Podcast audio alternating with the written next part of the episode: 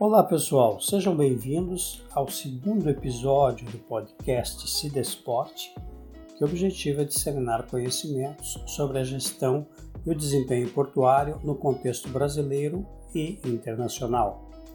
Esse podcast é organizado pela Unisul, pela UFSC e pela Universidade de Valência, Espanha, por meio do programa de doutorado em Contabilidade e Finanças Corporativas. Também tem o apoio da Portonave, do Porto Itapoá e Rocha Terminais Portuários e Logística. Eu sou Ademar Dutra, professor da Unisul, com doutorado em Engenharia de Produção pela UFSC e pós-doutorado em Sistemas de Controle de Gestão Portuária pela Universidade de Valência, Espanha. Temos o prazer de receber Eduardo Greco, que é consultor associado da Drewry Pesquisa Marítima e Serviços de Consultoria, que vai abordar o tema desempenho dos terminais de containers brasileiros e mundiais. A dinâmica desse podcast envolve inicialmente a exposição do tema pelo Eduardo e após serão formuladas algumas perguntas. Eduardo, é com você. Olá, professor, bom dia. Bom dia a quem está assistindo. É, o que eu vou apresentar aqui foi o que eu apresentei até, um resumo do que eu apresentei no artigo, que foi inclusive selecionado lá no, no Congresso, no CIDESPORT, é, alguns meses atrás, e onde a gente fala sobre esse, é, esse comparativo né, entre desempenhos é, de terminais de containers entre os terminais do Brasil e os terminais aí ao redor do mundo. Vou falar um pouquinho inicialmente sobre a Drury, é, é, um nome que muitas pessoas do setor marítimo portuário já ouviram falar no, em todo lugar, todo, todo mundo, né?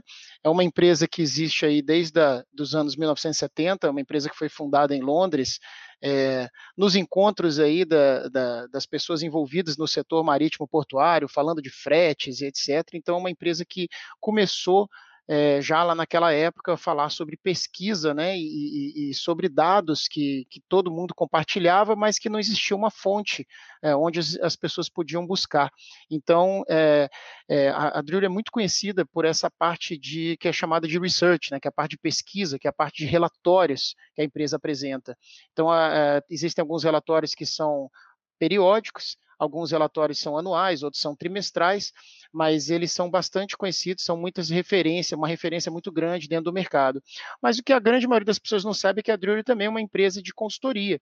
É, existe uma divisão onde eu trabalhei, trabalhei na sede da empresa por dois anos em Londres, é, e, e, a empresa faz também consultorias né, para vários players aí do mercado. Então, falando só um pouquinho dessa parte de consultoria, existem aí é, vários serviços que são feitos, análises, do diligence, estudos de mercado, modelagens financeiras, é, e, e, e, e, os clientes têm aí um, uma amostra de alguns dos clientes, são bancos, são operadores, etc. Uma coisa que é bastante importante falar da Drury, que é um diferencial, é, é uma empresa que trabalha somente com o setor marítimo portuário. A Drewry não trabalha com nada que não seja envolvido com marítimo portuário, não faz nada de varejo ou de, eh, de indústria, nada disso. Sempre é, voltado para o setor marítimo portuário. Então, seguindo aqui né, para os dados, é, falar do nosso tema de hoje, né, por que falar sobre um benchmark né, de produtividade de terminais de container? Né? Essa é uma, é uma pergunta bastante recorrente. Eu, em várias reuniões que tive com várias pessoas do segmento, as pessoas perguntam isso, né? Como é que está? A gente está melhor? O Brasil está muito atrasado é, em relação a outros países, outros países emergentes, países desenvolvidos. Então, é, eu tentei aqui é, responder um pouco essa pergunta, fazer um comparativo disso. É, e também porque assim, houve um desenvolvimento muito grande do, desse setor no Brasil, né, com a introdução aí dos TUPs e, e, e expansão bastante do mercado né, nesse setor. É, muita coisa aconteceu aí nos últimos anos e, e as pessoas ficam é, curiosas para saber o que, que aconteceu, né, e, se o Brasil evoluiu nesse, nesse setor. Né? E, e, uma coisa interessante, né, de, falando em terminais de container, é, embora existam diferenças né, de cada localidade, diferenças geográficas, é interessante porque o container é um, é um ativo assim, meio parecido, a, a operação é relativamente padronizada, né, aquela movimentação de, de containers da, do, do, do cais até o pátio, do pátio para o gate, então os equipamentos são relativamente parecidos, é, né, a gente sabe que existem fabricantes, poucos fabricantes que que desenvolve os equipamentos, os guindastes, né? Então, ele é relativamente é uma operação relativamente padronizada, o que torna mais fácil da gente fazer algum comparativo em determinado nível, né? É, então, o objetivo é apresentar um benchmark, comparando esse desempenho dos terminais, né, e que a gente possa indicar, né, dar pelo menos um indicativo de quais são as eventuais diferenças, causas, né, e tentar buscar melhorias.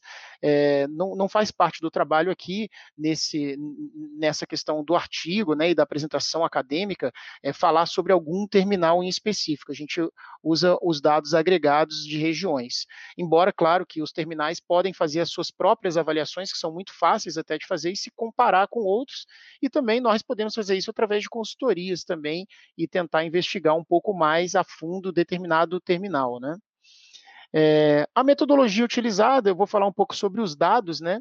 É, são, são, são dados bem, como eu falei, né, agora, são dados possíveis, bem possíveis de ser, de, de ser feito comparações, né, porque os dados, na maioria desses dados são públicos, né, então a gente tem aí movimentações, é, o comprimento de cais, a gente tem aí a performance de cais, performance de guindaste, que é o volume sobre o número de equipamentos, e a performance de pátio, que é o volume sobre a área do terminal, e eu uso aqui em hectares, né, para ficar mais fácil, mais visível, né, mais legível, né, os dados.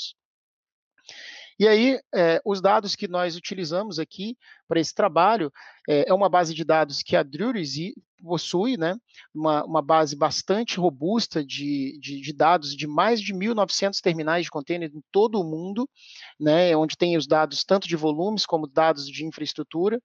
É, utilizei dados de 2019, como o trabalho foi apresentado ao, no final de 2020, é, os dados com, de um ano completo eram de 2019, e também tem uma questão importante aí que o ano de 2020, que deve ter tido em várias regiões alguns impactos aí, é, consequência em decorrência da pandemia, né, é, os dados de 2019 foram bem melhores de ser utilizados. E claro, é, terminais que estão operacionais e, e que, que tenham operação predominante de containers, embora alguns, principalmente os menores, pod, possam também operar com outras cargas. E eu utilizei também um critério de volume mínimo de pelo menos 100 mil teus, né, para não, não pegar terminais muito pequenos. É, é, só uma, um, um parêntese aqui, né, para aquela, aquelas pessoas que não estão acostumadas, né, com essa, com esse, com essa nomenclatura aqui de teu, né, que é o 20 Equivalent Unit, que é uma referência de um container de 20 pés. Né? A grande maioria dos containers, embora existam algumas exceções, mas a grande maioria dos containers são de 20 ou de 40 pés. Então, aquele menor, que é o de 20 pés, ele é um teu e o container de 40 pés são dois teus. Então, essa é a referência muito comum. É, qualquer pessoa que trabalha, que trabalha ou já trabalhou com container sabe que é um dado bastante comum. O resultado dessa amostra de dados foi isso aqui, né? 625 terminais que foram utilizados, é, esses terminais movimentam acima de 700 milhões, movimentaram eles, né, agregados, acima de 700 milhões de teus em 2019, e eu separei aqui uma classificação entre três portes de terminais, né, pequenos até 500 mil teus, de movimentação anual, médios de 500 a 1 milhão e meio e grandes acima de 1 milhão e meio de teus aqui onde estão localizados esses terminais, né? Então a gente vê que predomina ali o hemisfério norte, né? Isso é bastante conhecido, é, é o hemisfério norte ali onde existe uma movimentação muito forte, né? De, de contêineres ali entre a Ásia, Europa e, e América do Norte, né? Estados Unidos principalmente, e é, tem aí a divisão por quantos terminais a gente utilizou em cada uma das, das regiões, como que elas estão representadas aí. É, nos terminais brasileiros, falando especificamente, são os mesmos critérios, né? Mas aqui nós estamos falando de 15, de, de 18 terminais, 15, 13, 13 na parte sul do Brasil, onde tem mais concentração, né? Na região aí de São Paulo, Rio de Janeiro, é, é, é, Santa Catarina, né? E, e, e, são 18 terminais e 5 na região norte e nordeste. são terminais aí 10 que são considerados porte pequeno, conforme aquela classificação, e 8 que tem porte médio ou grande. Então vamos para os resultados, né? O que, que apareceu aqui, e como eu falei, né, a gente está comparando o Brasil com outras regiões do mundo a nível regional. Né, mas a gente destacou aqui o Brasil. Então, naquele primeiro indicador que a gente fala sobre teu por metro linear de cais, é uma divisão muito simples, né? Volume dividido pelo total de metros de cais. Né, que existem nas regiões. Então a gente vê que o Brasil ficou lá embaixo, né, com 700 teus por, por metro linear de cais. É, e, e, o mundo, o mundo em si teve uma, uma média de 1.122. É, e a gente vê esse destaque da Ásia, né, que é, é um número bastante diferente do restante do mundo, né, de 1.500, é um número acima da média, bem acima da média, apesar de que a gente tem um grupo aqui da Europa para baixo que, na verdade, não está tão, tão distante assim, mas o Brasil ficou um pouco abaixo dessa média. É, não, então a gente divide aqui praticamente em dois grupos essa, essa, essa, essa performance de cais. É, o que, que afeta né, essa, essa performance de CAIS? Então, são várias questões, né? Claro que precisaria se investigar individualmente algum terminal, mas aqui eu destaco algumas das, da, dos fatores, alguns dos fatores que influenciam essa performance. Condições físicas dos portos, o formato do CAIS, existem alguns terminais que têm é, formato em V, é, que, alguns terminais um pouco, um pouco não muito usuais, né? berços com diferentes profundidades que, que acabam causando uma certa dificuldade de planejamento é, a ligação entre o berço e o pátio, como que é feito aquele, aquela movimentação interna né, dentro do terminal, é, a quantidade de equipamentos, é claro, né, isso vai afetar essa performance. Outros fatores aí que são até geográficos, fora da, da, da, gestão do terminal, como marés, correntes, ventos e vários outros fatores aí que podem reduzir a janela de atracação, né, reduzir o tempo disponível que o terminal tem para operar navios. Então, é, é, quanto, quanto é, maior a, a, a, o tempo ocioso, né, isso diminui a utilização do berço e, obviamente, isso vai impactar né, o número, o número vai trazer o número um pouco para baixo. É, uma, uma hipótese que, é, a partir do momento que a gente começou a ver os números, uma hipótese que nós levantamos foi a questão de que os terminais maiores possuem maior produtividade. Isso foi confirmado. Quando a gente separa os terminais por classificação aí de tamanho, é, a gente percebe aqui que os, os, os, terminais menores movimentam aí 400 teus por metro linear de cais, os médios 938 e os grandes 1.766 teus. Então a gente percebe que tem uma diferença bastante grande, é, o que leva a gente a ver que assim, quanto maior o terminal, há uma tendência de que ele tenha uma produtividade maior. É, e aí, por que isso, né? O que, que, que, diferencia esses terminais menores dos maiores? Os, enquanto que o menor tem uma incidência grande de carga, às vezes não containerizada, faz carga geral, às vezes movimenta veículos, outras cargas, é, os terminais maiores já são bem especializados em container. Os terminais menores possuem outros serviços acessórios, como, por exemplo, armazenagem de carga, né? É, é armazém, é, estufagem, desova de container, né? Que é, é, colocar a mercadoria dentro do container, ou, ou desovar, né? Que é tirar a mercadoria de dentro do container. Então, alguns terminais dentro da própria área primária, muitas vezes eles possuem é, existem inúmeros casos dentro do Brasil, né? Eles possuem é, é, armazéns dentro da própria área primária do terminal. Então, eles, eles fazem esses serviços adicionais e assim, aqui a gente não está a gente está falando sobre produtividade, não estou questionando sobre lucratividade. Claro que os terminais eles devem ter uma rentabilidade por fazer essas operações, né? Então eles utilizam e eh, fazem essas operações adicionais, enquanto que os terminais muito grandes eles não têm nada dentro da área primária do que não seja a movimentação de container mesmo. Então eles ganham nessa escala, né? Nessa grande escala de movimentação. É, os terminais menores possuem, às vezes, guindastes que não são muito especializados como por exemplo o MHC, chamado MHC, né, que é Mobile Harbor Crane, que são aqueles, aqueles guindastes que servem para movimentar qualquer tipo de carga. É, eles podem tirar outras cargas de dentro do navio. É, o TACRAF, né, que são os terminais mais os, os, guindastes mais antigos também, ou até às vezes eles trabalham com guindaste de bordo, que é o, aqueles navios menores que possuem guindaste no próprio navio e fazem a movimentação entre o navio e o, e o cais, né, e, e, e o pátio, né. Então, enquanto que os terminais maiores possuem grandes é, guindastes especializados, são os portainers mesmos, né, os chamados STS, né, é, Ship to Shore, que são os, os guindastes especializados em movimentação de container, que tem muito mais produtividade, que tem um ciclo muito mais rápido né, para movimentação.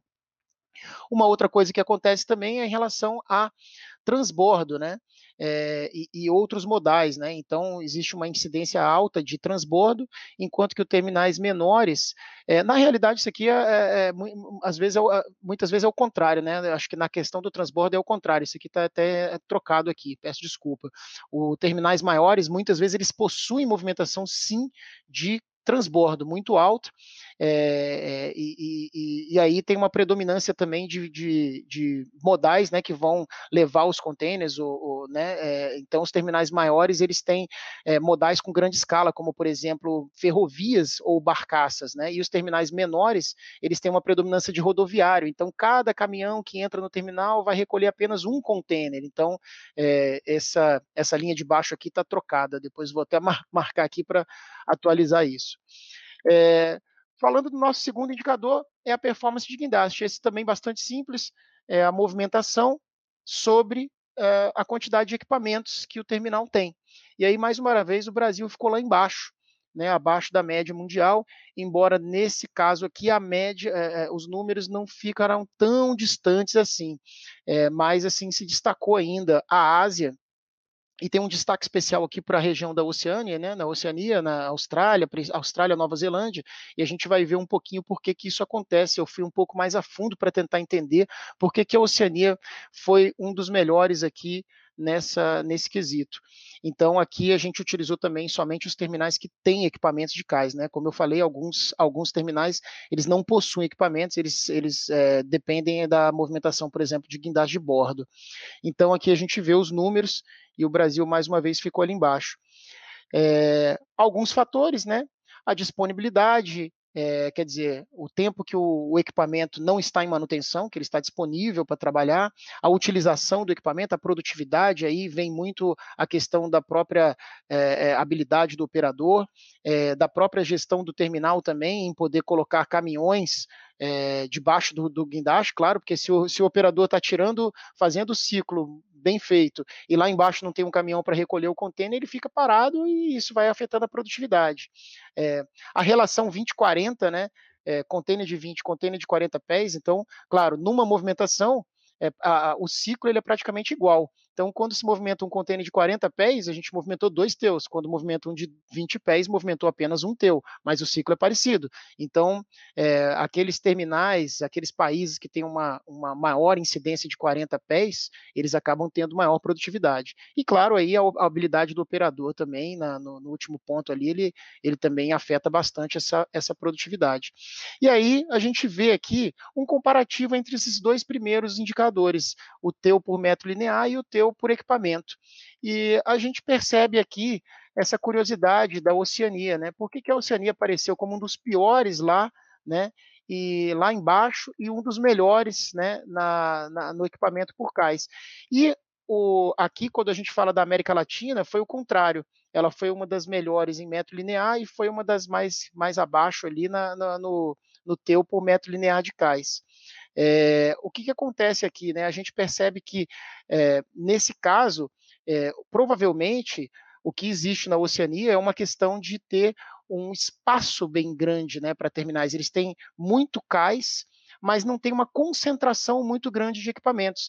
Então, claro que quando existem muitos equipamentos no cais, esse primeiro indicador tende a ser mais alto, né, independentemente de ele é, operar bastante. Então, se a gente pegar um exemplo, uma ilustração, se a gente pegar um terminal, um único terminal, por exemplo, que tenha somente um guindaste, claro que esse guindaste, se o operador for muito bom, se o terminal tiver um planejamento muito bom, ele tende a ter uma movimentação muito alta. Mas, se ele tem somente um guindaste e tem muito espaço de cais, o claro que o teu por metro linear dele vai ser muito baixo porque ele tem apenas um guindaste, né, numa, numa distância ali, numa, num comprimento muito grande.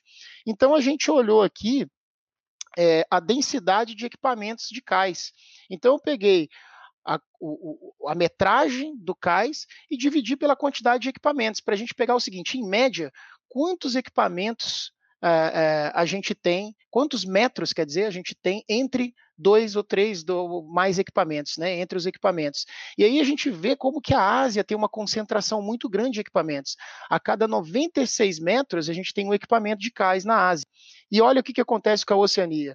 A cada 140 metros existe um equipamento de cais. Então a gente vê que essa concentração ela afeta, né, ela, ela explica essa diferença entre esses dois primeiros indicadores, entre ter bastante movimentação por cais e às vezes não ter uma, uma movimentação tão grande por guindaste e vice-versa, né? Isso, isso pode acontecer devido a essa densidade de equipamentos, né? Então, quantos, é, quantos metros por equipamento existe de distanciamento? O Brasil está aqui mais ou menos dentro da média é, mundial de 122. Né? Então, o Brasil tem mais ou menos uma média ali parecida com a América Latina, parecida com o próprio mundo ali, está mais ou menos nessa média. É, e aí a gente coloca aqui o que, que acontece também por tamanho de, de, de, de terminal. Então a gente vê que os, os, os, os terminais pequenos, eles têm em média 4.8 equipamentos, que dá um distanciamento de 147 metros.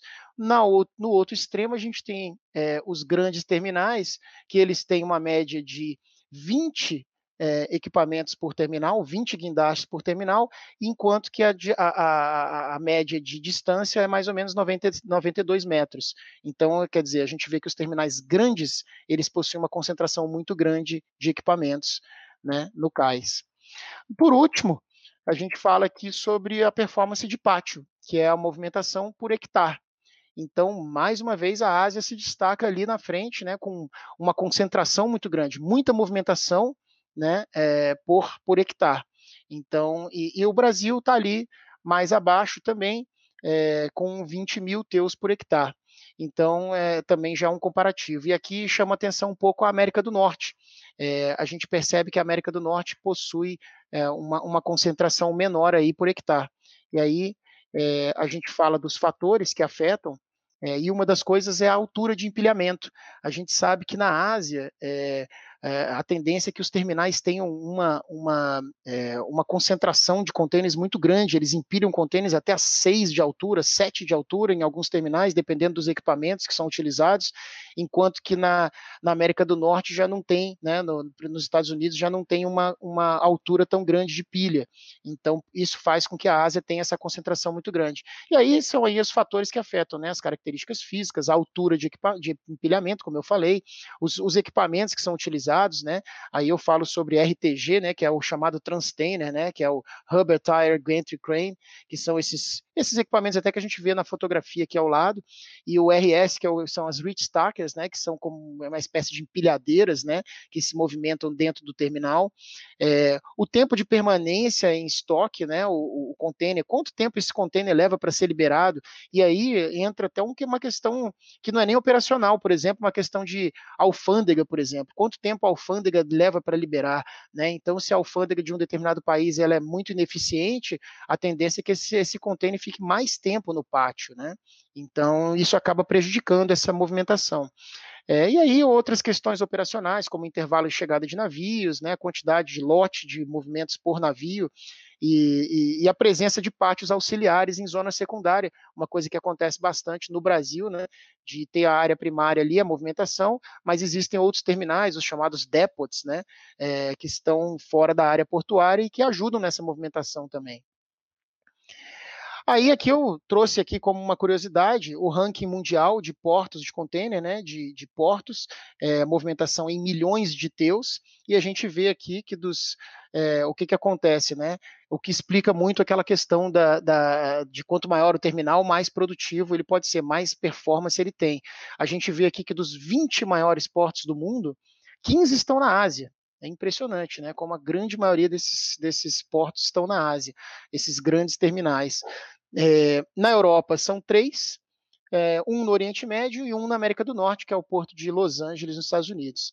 Né? Então a gente vê aí como que há, uma concentração muito grande na Ásia de grandes terminais, terminais com grandes movimentações, que é o caso aqui de Xangai, por exemplo, com a movimentação de 43 milhões de teus em 2019, enquanto que na outra ponta só 10% disso Santos movimentou, por exemplo, Santos, que é o maior porto da América Latina, movimentou 4 milhões de teus na posição número 40. A gente vê como que é bastante grande essa, essa diferença aqui em termos de porte de terminais né, e de portos no, no mundo.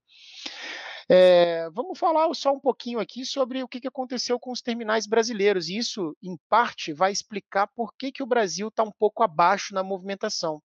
Então, eu fiz um comparativo aqui.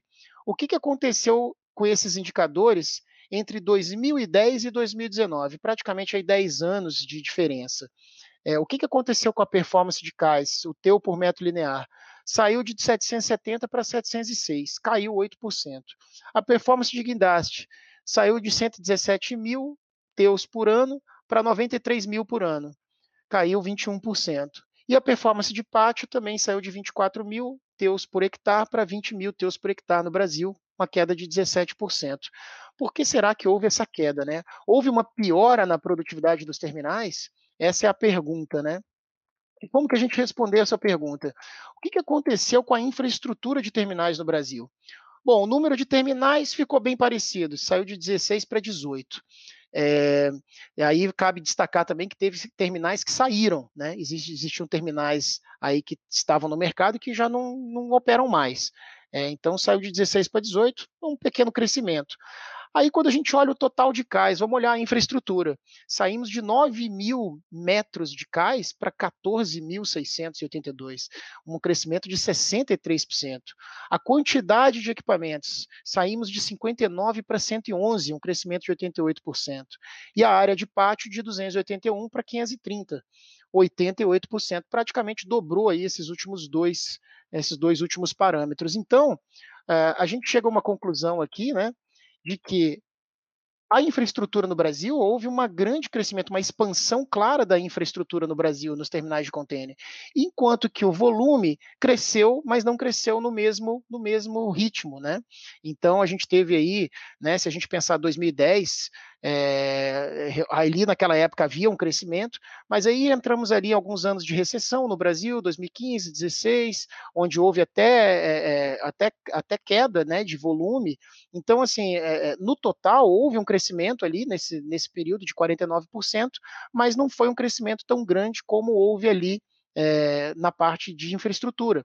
Então a gente chega à conclusão de que assim, os investidores, os operadores, eles fizeram a parte deles em aprimorar a infraestrutura. A gente sabe que o Brasil tinha ali em 2010, mais ou menos, o Brasil tinha uma, uma, uma situação de, de falta de capacidade.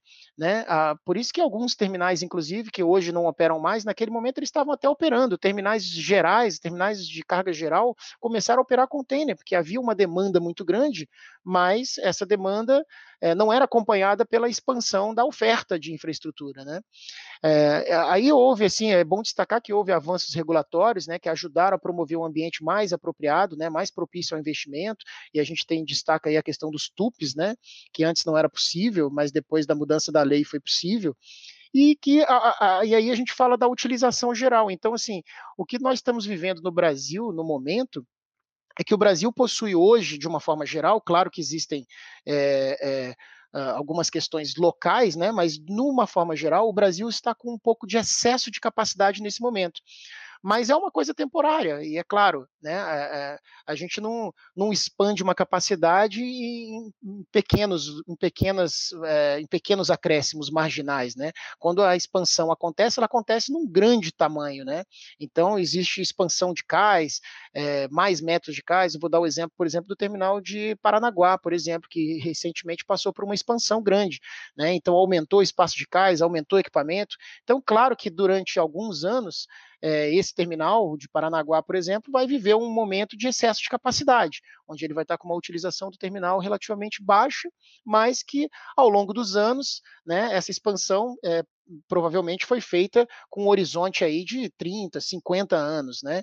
Então é, é, natural que durante os primeiros anos o terminal tenha um certo excesso de capacidade e depois ele vai, né, cada vez se ocupando mais, tendo uma utilização cada vez maior. É, Deixa eu passar para o próximo. As conclusões, então, é, os resultados não implicam necessariamente que um país ou região tenha uma performance boa ou ruim, né? É, como eu falei aí no caso do Brasil, a gente aparentemente parece que a, a, a, performance é ruim, mas ela é explicada aí por essa questão da sobrecapacidade que existe de uma forma geral no Brasil. É, alguns fatores que podem influenciar a performance de um terminal, muitos não estão sequer sob a gestão direta do, do, né, do, da, da, operação do terminal. Eu falei ali, mencionei, por exemplo, o caso da alfândega, por exemplo. Isso não tem nada a ver com os gestores do terminal. Se a alfândega demora muito para liberar, ele torna o terminal menos eficiente aí na questão de giro. Né? É, existem questões aí de, de, atmosféricas, por exemplo, né? Mau tempo, é, como já aconteceu ali em Santa Catarina, né? É, então, isso aí também vai afetar a performance dos terminais. Aí eu falo sobre aquela questão do tamanho do terminal e a escala de operações tende a tornar a operação mais eficiente, né? Que os recursos estão ali só para movimentar contêineres, então aqueles grandes terminais possuem realmente performance maior. É, embora terminais de grande porte tenham performance superior, não implica em maiores receitas ou lucratividade. É, então a gente não está falando sobre receitas, né? A gente não está falando sobre isso, a gente está falando sobre performance puramente. Como eu falei antes, né? Alguns terminais operam armazenagem, é, estufagem de container, por exemplo, são receitas acessórias que os terminais têm, e aí eles que são capazes de julgar né, se aquilo vale a pena ou não, embora isso possa prejudicar, entre aspas, ali a performance de movimentação de container. E aí falamos aqui também que os indicadores são médios, servem como referência, pelo, porém, cada terminal é estimulado né, a verificar a sua posição individual e fazer uma autoavaliação para determinar se está muito, muito longe daquele número médio e o que, que pode fazer para melhorar a performance. E aí, é, falando sobre essa situação do Brasil, né, embora a performance tenha aparecido nas posições inferiores, o país atravessou um período recente com grandes investimentos, e isso levou a uma situação de relativo excesso de capacidade, que é o que a gente tem hoje, né, de uma forma geral, de novo eu, eu, destaco isso, né, porque em algumas regiões existe já uma utilização alta, mas de uma forma geral o Brasil hoje está com um excesso de capacidade e isso faz com que essa performance pare, aparentemente seja inferior. É isso aí, professor. Finalizo aqui a, a apresentação e fico à disposição aí para responder perguntas aí do pessoal e, e as perguntas que foram pertinentes aí sobre o assunto. Eduardo, agradeço a tua exposição. Pesquisa realmente muito interessante, né? Parabéns aí pelo, pelo artigo, pela pesquisa. É, é, importante né, a gente destacar, e sempre que a gente trabalha com desempenho, com performance, né, com produtividade, é importante a gente levar em consideração o que está sendo medido, né? Ficou muito claro na tua apresentação os três indicadores que você levou em consideração. Então, é, um, é, é uma performance, um desempenho frente a estes né, é, indicadores que você apresentou é, muito bem, e esse comparativo né, do desempenho dos portos brasileiros frente aos terminais, né, os terminais brasileiros com os terminais mundiais, muito importante.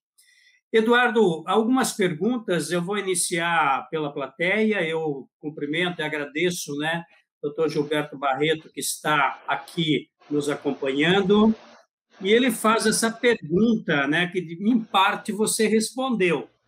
O tempo de nacionalização impacta muito no desempenho da capacidade de terminais? Tem algum comparativo? O que você conhece ou sabe sobre isso? É, professor, eu estou me lembrando que, se eu não me engano, havia uma. Existe um indicador do Banco Mundial que ele chama. Eu não me lembro se ele chama de alguma coisa de doing business ou algo assim. E entre. entre e, e, na verdade, ele era um indicador único, mas ele era um, um, um, um índice de vários outros indicadores. E, se eu não me engano, um dos indicadores falava sobre é, alguma coisa de comércio exterior. É, desculpe se eu estou confuso, mas é, se foi com o Banco Mundial ou com a UNCTAD, mas alguns desses, desses órgãos aí possuía alguma informação a respeito disso, né, de facilidade de importação, exportação, né, facilidade, dificuldade. Então, realmente, é, como o Gilberto destacou, é, o dwell time realmente ele vai, ele vai afetar a performance de um terminal, né? Quando a gente imagina que tem ali uma quantidade de contêineres passando muito tempo dentro daquela área uma área nobre, né? Está de frente para o mar, né? O, o, terminal.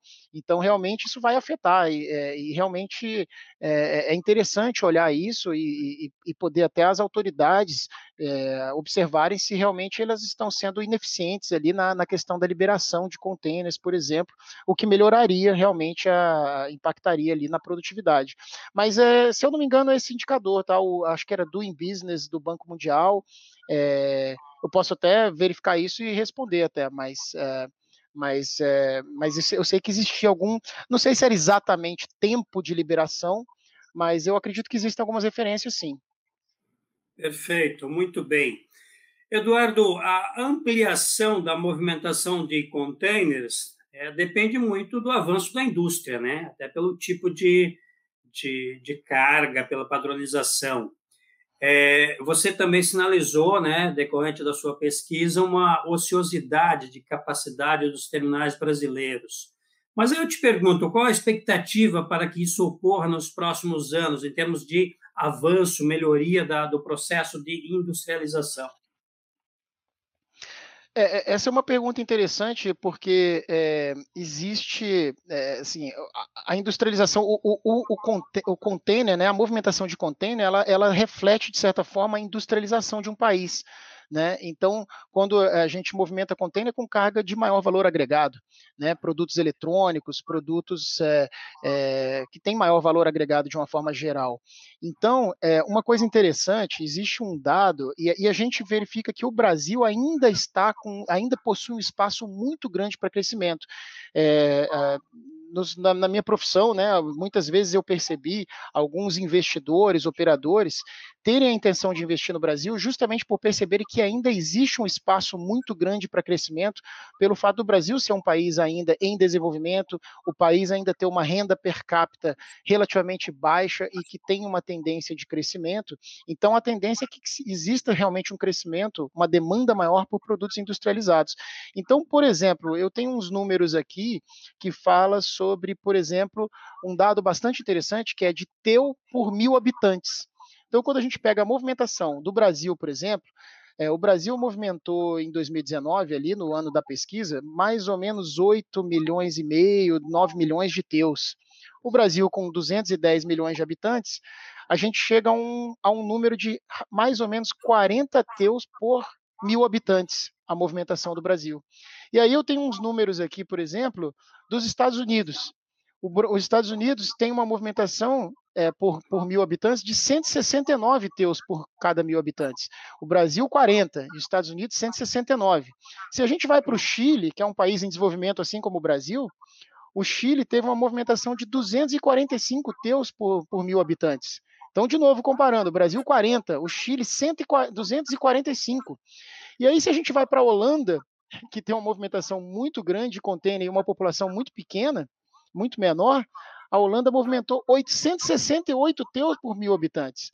Então, olha o tamanho da discrepância, né? O Brasil movimentou 40, a Holanda movimentou 868.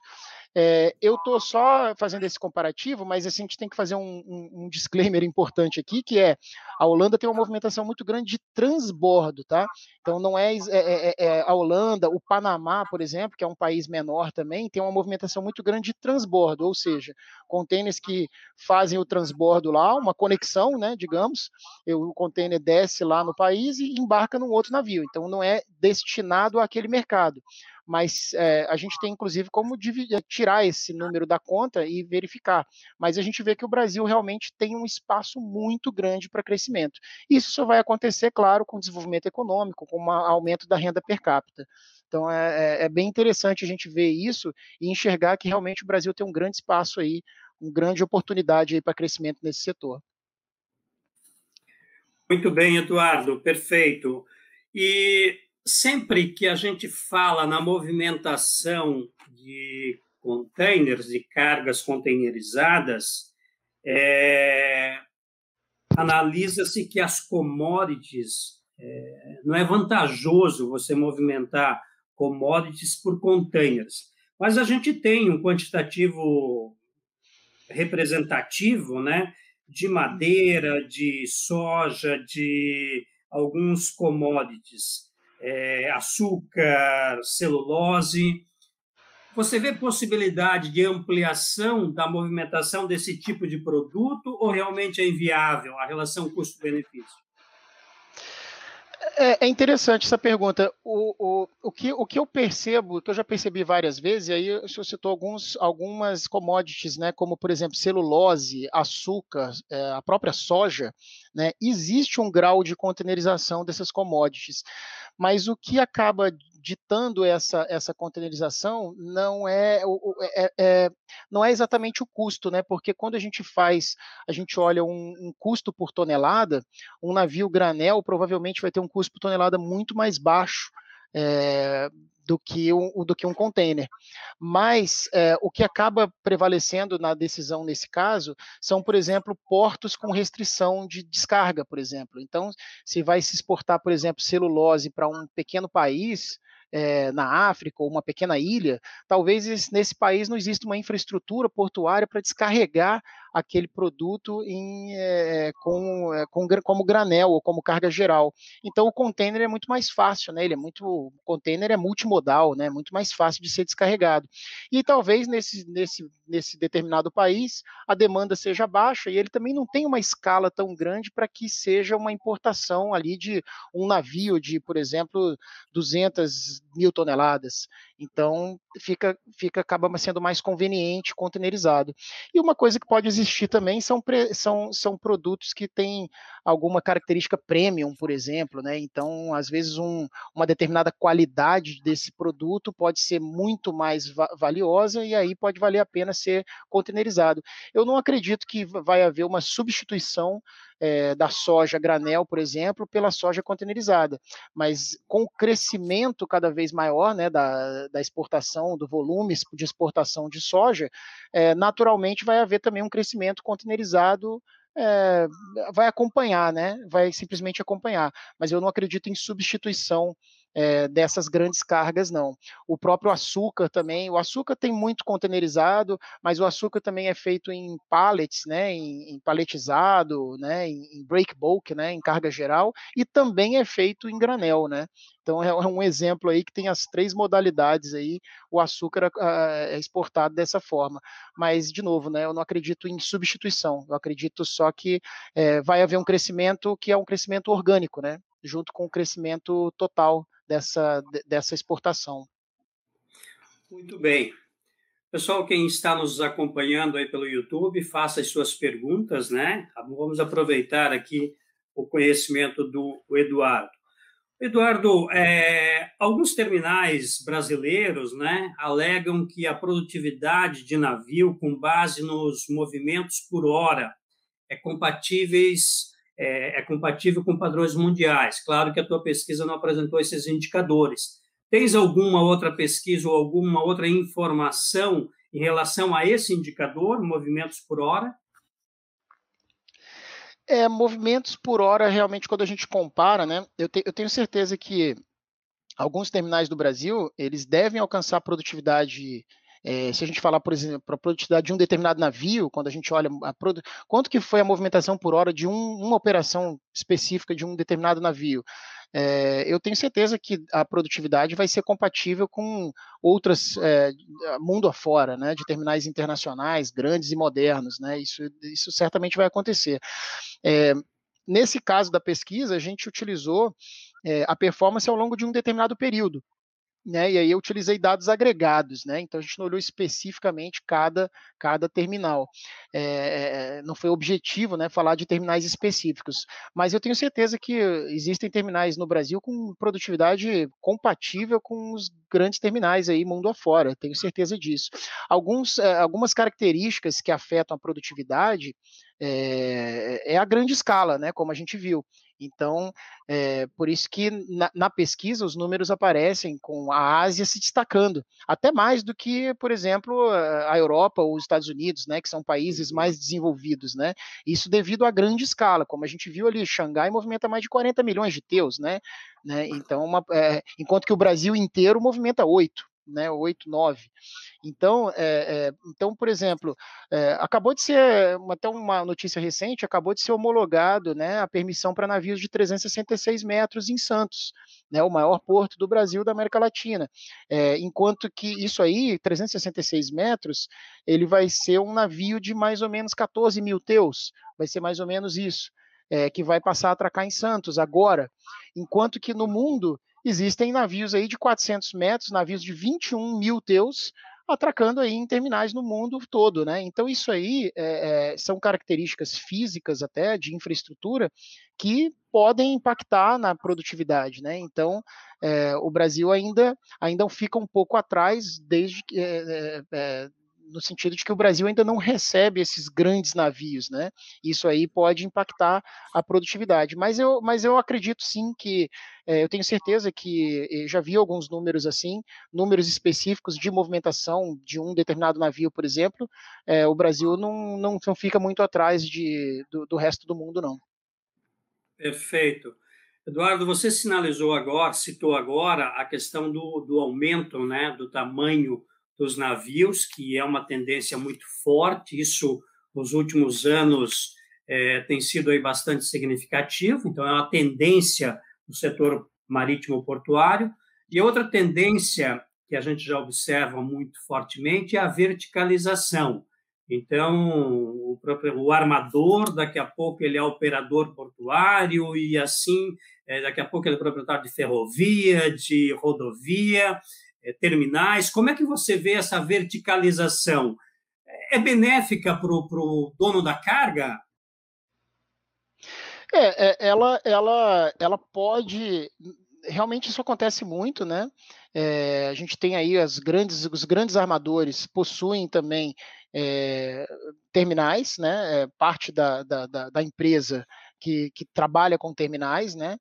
É, isso pode ser, assim, no futuro a gente não sabe o que pode acontecer, né? Mas no, na medida que existe uma grande concentração, isso pode não ser tão benéfico aos, aos importadores e exportadores, né? Aos donos da carga. A gente pode ter uma concentração muito grande em uhum. determinados players. Então, é, é, eu, eu diria assim, é, é, é teria que fazer uma pesquisa mais detalhada, né? Mais a fundo para chegar a uma conclusão. Mas é, como qualquer setor, uma grande concentração pode levar a uma não, não, a não ser tão benéfico para os importadores e exportadores, né? Então, se, se aquele grande armador ele está operando o terminal, ele está operando a ferrovia, quer dizer, está tudo na mão dele, então existe uma grande concentração, a gente começa a acontecer aquela situação, né? De ter uma situação que leva a, a tendência ao monopólio, né? Digamos, que seria uma, um preço mais alto e uma qualidade pior, né? Então, de uma forma geral, não é tão bom assim mas, é, mas realmente existe uma concentração muito forte aí, é, principalmente na área de terminais, né? Grandes, é, uma grande concentração, até na, na, na, verdade, até antes disso, né? Os próprios armadores mesmo, existe uma concentração muito forte, né? Há, há, há 20 anos atrás, se a gente for pegar quais eram os principais armadores do mundo, é, a gente veio até uma lista bem, bem maior do que a gente tem hoje. Então, através de fusões, aquisições, essa quantidade foi se reduzindo e hoje a gente tem uma concentração muito grande. Se a gente pegar os três maiores armadores do mundo, eles concentram, eu não tenho os números agora aqui, mas é, é fácil de checar uhum. isso, eles têm uma grande concentração na movimentação. Perfeito, perfeito.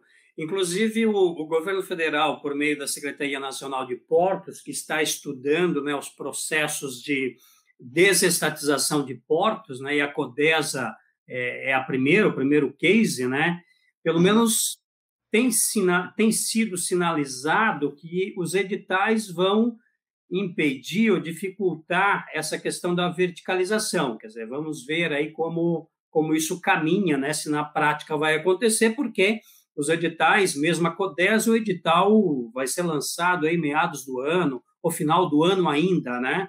Processo bastante é, específico, né? E, e vem sendo feito com muito cuidado, né? É um ponto, um é... ponto interessante, só, só, professor, sobre esse tema. Hum. É, é, dentro do porto, né? Você está falando aí da, da, privatização da Codesa, né? Lá no Espírito Santo. É, eu não sei se já existe uma definição do modelo, né? Do governo, mas, por exemplo, há, há, há situações, por exemplo, na Austrália, é, havia uma limitação da verticalização. É, o, o operador do porto não poderia ser operador de terminal. Né? Então existiam algumas restrições quanto a isso para que não para que não houvesse uma concentração né, de, de um operador de terminal ser também o operador da autoridade portuária. Correto. É, a Codesa, a ANTAC fez audiências públicas até o dia 22 desse mês, e agora eles vão trabalhar uhum. nas sugestões apresentadas né, pelas audiências públicas e é, vão começar a elaborar aí o, o, o edital. Né? Eu gostaria, Eduardo, de primeiro cumprimentar a Marina, né? Marina Aranha, que está lá em Manaus, né? Professora, pesquisadora lá em Manaus, e ela faz essa pergunta: distinguir cargas fracionadas ou fechadas nos containers faz diferença na análise de desempenho de terminal ou é uma especificidade complicada de obter das empresas que operam? É, obrigado, Marina, pela pergunta. É, é, se eu entendi bem essa carga fracionada que você se refere, eu não sei se é carga fracionada dentro de container, né? O, o, o chamado LCL, né? O, quando, quando as cargas são fracionadas dentro de um mesmo container, ou se você fala de carga fracionada mesmo como carga geral. Mas a gente pode abordar as duas coisas. É, quando a gente fala de carga fracionada, né, é, isso aí pode afetar muito, a, se a gente falar de carga fracionada, carga geral, isso pode afetar, claro, esse desempenho do terminal. Então, se a gente pegar um terminal menor, que opera, por exemplo, é, cargas gerais, opera, por exemplo, rochas ornamentais, como acontece no Espírito Santo mesmo, que o professor falou agora da Codesa, mas no Espírito Santo tem muita movimentação de, de rochas, né, de, de, de granito. Então, é, esse movimento, se esse, se, esse, se esse granito ele não é containerizado, e claro que um terminal, ele pode, ele vai afetar essa produtividade dele, né, no momento que ele vai estar operando um navio, por exemplo, com carga não containerizada. Então, isso aí vai tirar o tempo dele dele que ele poderia estar movimentando container, e ali na média a, a performance dele em container, obviamente, vai cair. É, mas não é um problema isso para o terminal, né? Ele está fazendo um, ele está fazendo uma movimentação que gera receita para ele, que é interessante para ele.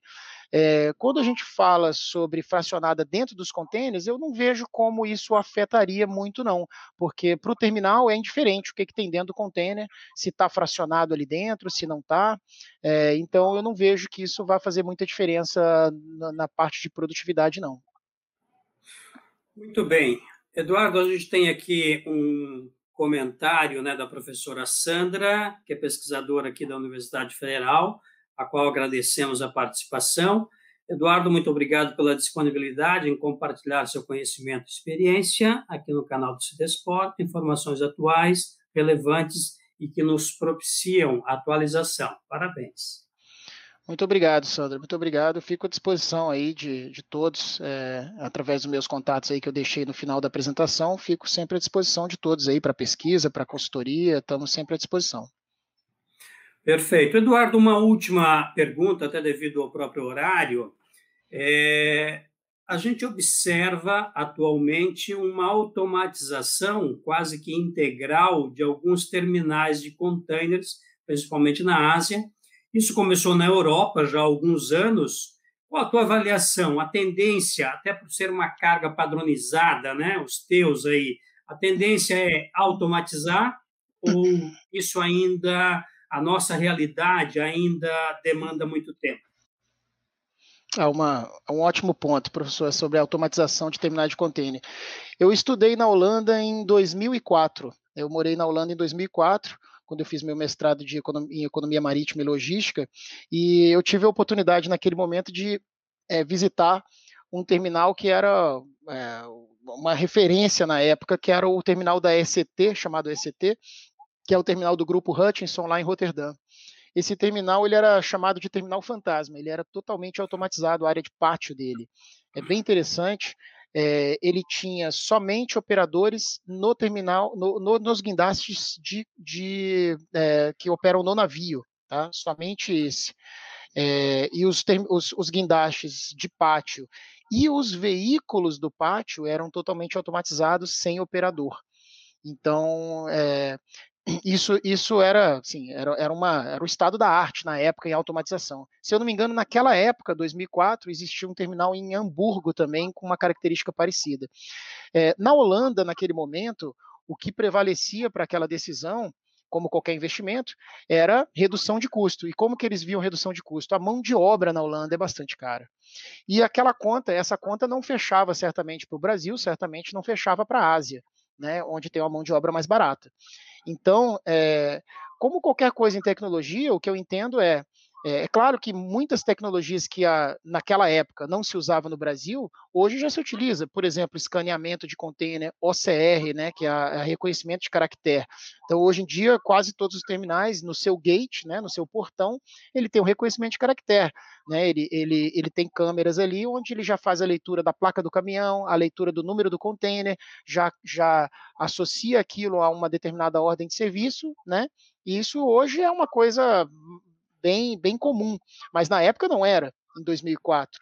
Então, assim, como qualquer coisa, a tecnologia ela vai avançando e vai se tornando mais barata conforme a escala aumenta.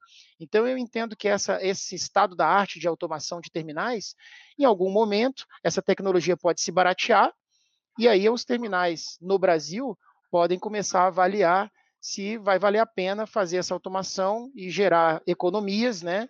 gerar um, um, um VPL positivo para fazer esse grande investimento. Na Ásia, eu imagino que, como foi o senhor perguntou sobre a Ásia especificamente, a Ásia, eu acho que essa tecnologia está bastante disponível na Ásia, né? Principalmente muita, muita coisa ali de hardware, né? De equipamentos são desenvolvidos na Ásia, são fabricados na Ásia. Então eu acredito que eles devem sair na frente em relação a isso. Eu é, honestamente não sei em que ponto que estão os terminais em termos de automação lá na, é, em Xangai, em Shenzhen, naquela região de Hong Kong, por exemplo, né, ali no sul da, da China. Né? Mas é, eu acredito que sim, como qualquer coisa, a tendência é que essa tecnologia fique cada vez mais disponível conforme ela vai ficando mais barata. Né? Perfeito. Eduardo Greco, muito, muito obrigado, né, pelo o Cidesporte agradece realmente a tua participação, informações muito, muito úteis, muito atualizadas e muito conhecimento que você explicita aí sobre o setor marítimo portuário. Então nós gostaríamos de agradecer aí a tua participação.